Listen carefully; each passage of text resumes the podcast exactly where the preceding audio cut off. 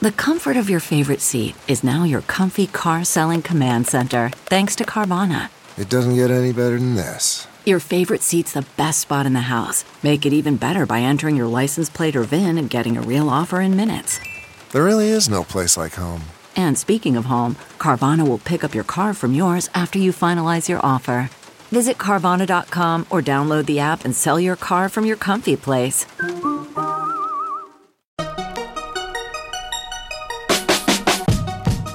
Welcome to the Techmeme Ride Home for Friday, June 14th, 2019. I'm Brian McCullough. Today, are foldable phones cursed? And will we ever see one? Facebook coin might be coming as early as next week. The hottest crypto is up 330% year to date, but you've probably never heard of it. Some IPOs to report on, and of course, the weekend long read suggestions, and by the way, a test of the podcast classified ad idea. Here's what you missed today in the world of tech. Well, are you starting to get the sense that we might not actually ever see foldable phones this year after all? I mean, I know we have seen them, but I mean that in the sense of actually being able to take delivery of one, seeing them in the wild. Huawei has delayed the launch of its foldable Mate X phone from June to September. Quote, a spokesperson for the Chinese technology giant told CNBC on Friday that the official launch will take place in September. He said that the company was doing extra testing with mobile carriers around the world and developers to make sure that their apps work when the device is unfolded. Huawei's spokesperson said the company was more cautious after Samsung's foldable device, the Galaxy Fold, began to break when tested by reviewers in April. Samsung and some of the carriers selling the Galaxy Fold have canceled pre orders that consumers had already placed. We don't want to launch a product to destroy our reputation, the spokesperson told CNBC, end quote. Which, lol. But yeah, there is that nagging little question about whether this technology is quite ready for prime time yet. But also, there's this other issue, as The Verge points out, at least in the case of the Mate X that issue being that whole trade war business, which probably hasn't helped matters for Huawei either. Quoting The Verge Whether or not the Mate X, if and when it ships in September, will come with Android is unclear. CNBC says that the Mate X will ship with Android because the phone was, quote, launched before Huawei was placed on the entity list. But the Wall Street Journal says that this issue is still being discussed. The Verge has reached out to Huawei for clarification. Alternatively, the phone might ship with Huawei's own mobile OS, which it has been developing for years. A spokesperson for the firm told CNBC that it would prefer to go with Google's software, but added, if we are forced to do it by ourselves, we are ready. We can do it in the next six to nine months, end quote. And what of that other foldable entry, the Galaxy Fold? Well, AT&T has become the second retailer after Best Buy to cancel pre-orders for the Fold. This report comes from Tom's Guide, who got a cancellation email from AT&T. Quote, the email from the company says that orders are being canceled because, quote, Samsung delayed the release of the phone, which means that we can't ship your phone, end quote. The email also promises a $100 AT&T promotional card, which will be sent to pre-order customers within 60 days, end quote. So, new podcast wager watch, I guess. Will we see a foldable phone shipping generally to consumers by the end of 2019 or not? I'm taking odds now, and the betting lines are still open. So, one thing it looks like we are going to see, and pretty soon, is Facebook's cryptocurrency. Or I guess we're likely to see at least that white paper that was rumored as soon as next week, in fact, according to the Wall Street Journal. And it looks like Facebook has been successful in courting some big names to back the upcoming coin, including Visa, MasterCard, PayPal, Stripe, and Uber. Quoting the journal, the financial and e commerce companies, venture capitalists, and telecommunications firms will invest around $10 million each in a consortium that will govern the digital coin called Libra according to people familiar with the matter. The money would be used to fund the creation of the coin, which will be pegged to a basket of government issued currencies to avoid the wild swings that have dogged other cryptocurrencies, they said. Facebook plans to release a white paper introducing the coin next week, according to people familiar with its plans, adopting a format popularized by Bitcoin's pseudonymous creator, Satoshi Nakamoto. The company has asked consortium members to co-sign the paper, some of the people said, end quote. Speaking of crypto, as we've mentioned, the whole crypto space seems to be shaking off the nuclear winter of the last year or so, at least to some degree. And in fact, the hottest crypto so far this year is up 330% and has a market cap right now of 8.4 billion. But guess what? Its name is not Bitcoin. The coin in question is called Litecoin. Why is Litecoin surging? Quoting Bloomberg, the rally can be partially attributed to Litecoin's upcoming halving, halving, H A L V I N G, also known as the halvening, whereby the number of coins awarded to so called miners is slashed by 50%. The idea is that a cut in supply will not only drive up its price, but will also prevent an erosion in value. Miners currently receive 25 new Litecoins per block, but following the halving, which is expected to fall on August 6th, they will receive 12.5. Halving typically happens roughly every four years, and the run up to it has, in the past, coincided with a rally in the underlying tokens. Four years ago, when the last Litecoin halving occurred, the coin gained around 60% in the three months beforehand, according to data from coinmarketcap.com. And the phenomenon isn't isolated to Litecoin either. Bitcoin is set to undergo its own halving in May 2020, and its biggest proponents are already seizing on the drop in supply as a catalyst for further gains, end quote. Oh, and one more quick thing to update you on on a topic that you know I'm keeping my eye on because it makes me nervous. Remember Triton, that bit of malware that's out there in the wild that can attack things like the safety and override systems in power plants and chemical plants and the like?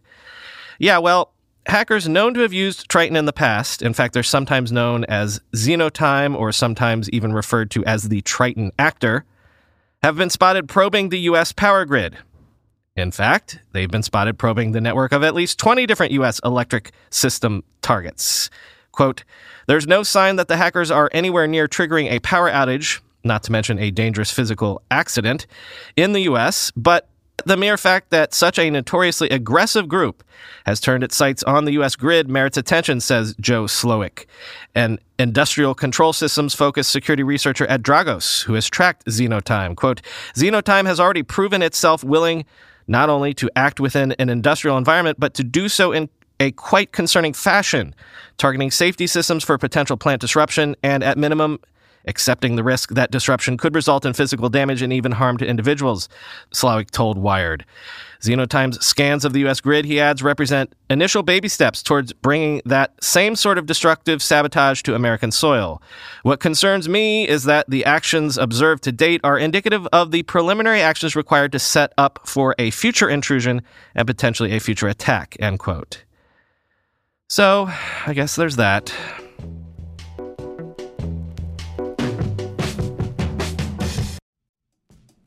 We all know there are things in life that you have to compromise on, but when it comes to your health, there is no compromise. So don't go back to that one doctor who uses your appointment to catch up on the latest headlines, their family group chat, their crossword puzzles, just because they're available right now or they take your slightly sketchy insurance.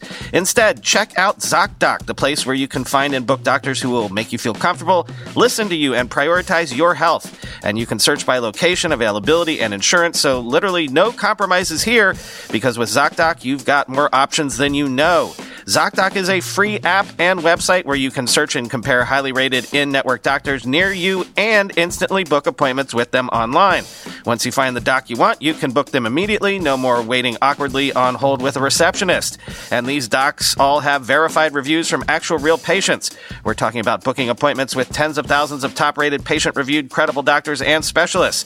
I have personally used ZocDoc to find a podiatrist when I needed one for the first time ever in my life. Go to ZocDoc.com slash slash techmeme and download the ZocDoc app for free. Then find and book a top rated doctor today. That's Z-O-C-D-O-C dot com slash techmeme.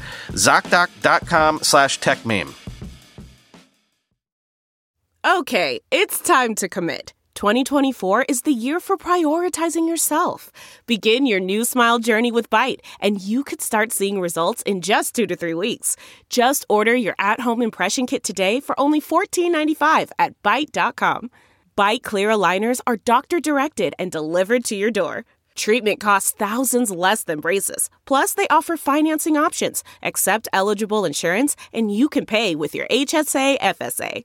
Get 80% off your impression kit when you use code WONDERY at Byte.com. That's B-Y-T-E dot com. Start your confidence journey today with Byte. Couple of medium profile tech IPOs to tell you about. Chewy, an online pet product retailer owned by PetSmart, opened up 64% on its first day of trading after raising $1 billion in its IPO. Chewy is now valued at $14.3 billion. Quote, Chewy, founded in 2011 by Ryan Cohen and Michael Day, calls itself the largest pure play pet e-tailer in the United States. It has distinguished itself from many of its competitors with customer service that includes 24 7 access and two day shipping of online orders, end quote. And freelance services marketplace Fiverr closed up 89% on its first day of trading after raising $111 million in its IPO. That gave Fiverr a valuation of about $650 million. What's interesting is that a lot of market watchers were looking to Fiverr as a sort of bellwether to take the temperature of the market appetite for IPOs going forward. Quoting Owen Williams, after a frothy Uber IPO, Fiverr seemed like the tech company that might sink the market with terrible revenue and long term prospects. Apparently, the market disagrees, and the share price soared more than 80% on its first day. Everything is fine? I won't say the word bubble, I promise. End quote. Time for the weekend long read suggestions. Let's start with the fun story of the restaurateur who took on Yelp and sort of won. Quote In 2014, Chef David Cerretini advertised a special that would forever change his fate. Anyone who left his restaurant a one star review on Yelp would get 25% off a pizza. See, his Bay Area based Italian joint, Botto Bistro, was at a crossroads. Like many small businesses, it was enslaved to the whims of online reviewers whose public dispatches could make or break its reputation. He'd had enough. It was time to pry the stars from the cold, grubby hands of Yelpers and take control of his own destiny. But the move would set Cerretini at the center of a long standing battle between Yelp and disgruntled business owners, a battle including cries of extortion, review manipulation, and predatory advertising tactics. End quote. Next up, Ars Technica takes a look at EverQuest, the progenitor of the modern MMORPG game, born 20 years ago in the dial up era, but still going strong today. Quote, No, this isn't about World of Warcraft. That game only turns 15 in 2019. Before there was WoW, there was the MMO pioneer EverQuest. This sword and sorcery based game was developed by a small company, 989 Studios, but it eventually reached its pinnacle under Sony Online Entertainment after SOE acquired that studio roughly a year after the game's launch. Today, EQ marches on with a dedicated player base and another developer, Daybreak Games, at the helm. End quote. It's largely a story of the mistakes made and the interesting lessons learned to point to how games like this can have longevity as games are seemingly now at a crossroads, moving into an always connected and even streaming world. And frankly, this is timely as all get out because as E3 closes down this week, Polygon has a look back at the very first E3 held in 1995 and how it almost didn't happen. Again, as gaming seems to be at a transitional moment, it's worth looking at one of the forces in gaming for the last 20 years. Quote, that first E3 back in 1995 was an enormous success, attracting large numbers of visitors, fat profits, and massive media exposure. It was a pivotal moment in gaming history, set between an era dominated by the Super Nintendo and the Sega Genesis and the world of the PlayStation and Nintendo 64. New games, new technologies, and new ideas were everywhere. It was also an era of experimentation of the 32X, 3DO, Neo Geo CD, Virtual Boy, and Atari Jaguar. Like all E3s, it was a show about the games that would define the year ahead. Visitors were treated to the likes of Chrono Trigger, Descent, Donkey Kong Land, Earthbound, Killer Instinct, Panzer Dragoon, Rayman, Resident Evil, Ridge Racer, Vectorman, Virtua Fighter, and Wing Commander 3. The games industry attracted celebrities too. Michael Jackson was at the Sony party. Seal sang at the Nintendo party. Steven Spielberg and Sylvester Stallone showed up. Over the years, E3 has changed in more ways than can be counted. It's now firmly part of the gaming establishment, an icon of social media buzz. It's difficult to recall how bold the show was, how far it created a moment of affirmation for a burgeoning industry which desired that its power be recognized. It was also a rebellion against gaming's marginalization by older, more established industries. It was the point at which gaming ceased to be a branch of consumer electronics and began its life as an entertainment industry, end quote. And I don't know why, but I keep finding these stories fascinating. Cryptocurrency is supposed to be completely virtual, right? Nothing tangible, nothing real world. That's why it's crazy to me how much real world geography and, I don't know, resource concerns have an outside influence on crypto. I love these stories of crypto miners say, setting up camp in upstate New York because there is cheap electricity because of an unregulated hydroelectric plant nearby or something. The latest place that you wouldn't expect that crypto entrepreneurs have decamped to, it's Wyoming. But this time, it's for other real world reasons, regulatory and tax reasons. In Wyoming, certain digital tokens are exempt from state securities rules and even state property taxes. Quote, Wyoming's transformation into a blockchain booster is somewhat legendary in cryptocurrency circles. Until recently, strict money transmitter laws meant residents there couldn't even use a Coinbase account.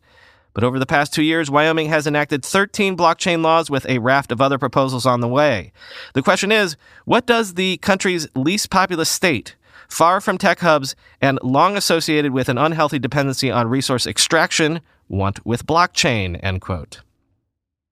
And I find myself increasingly fascinated by the esports space because it's an industry that will probably inevitably be huge, but is right before our very eyes at this very moment, an industry completely in its nascent stage.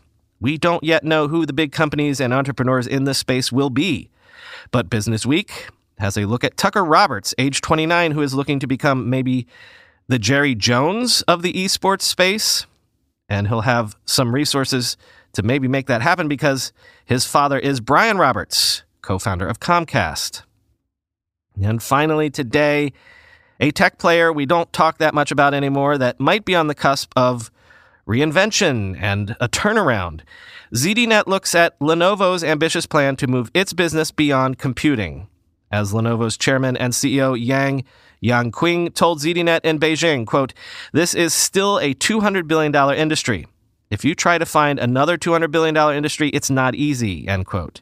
Sure enough, Lenovo is big in PCs, which deliver over three quarters of its revenue, and has recently returned its smartphone group to profitability.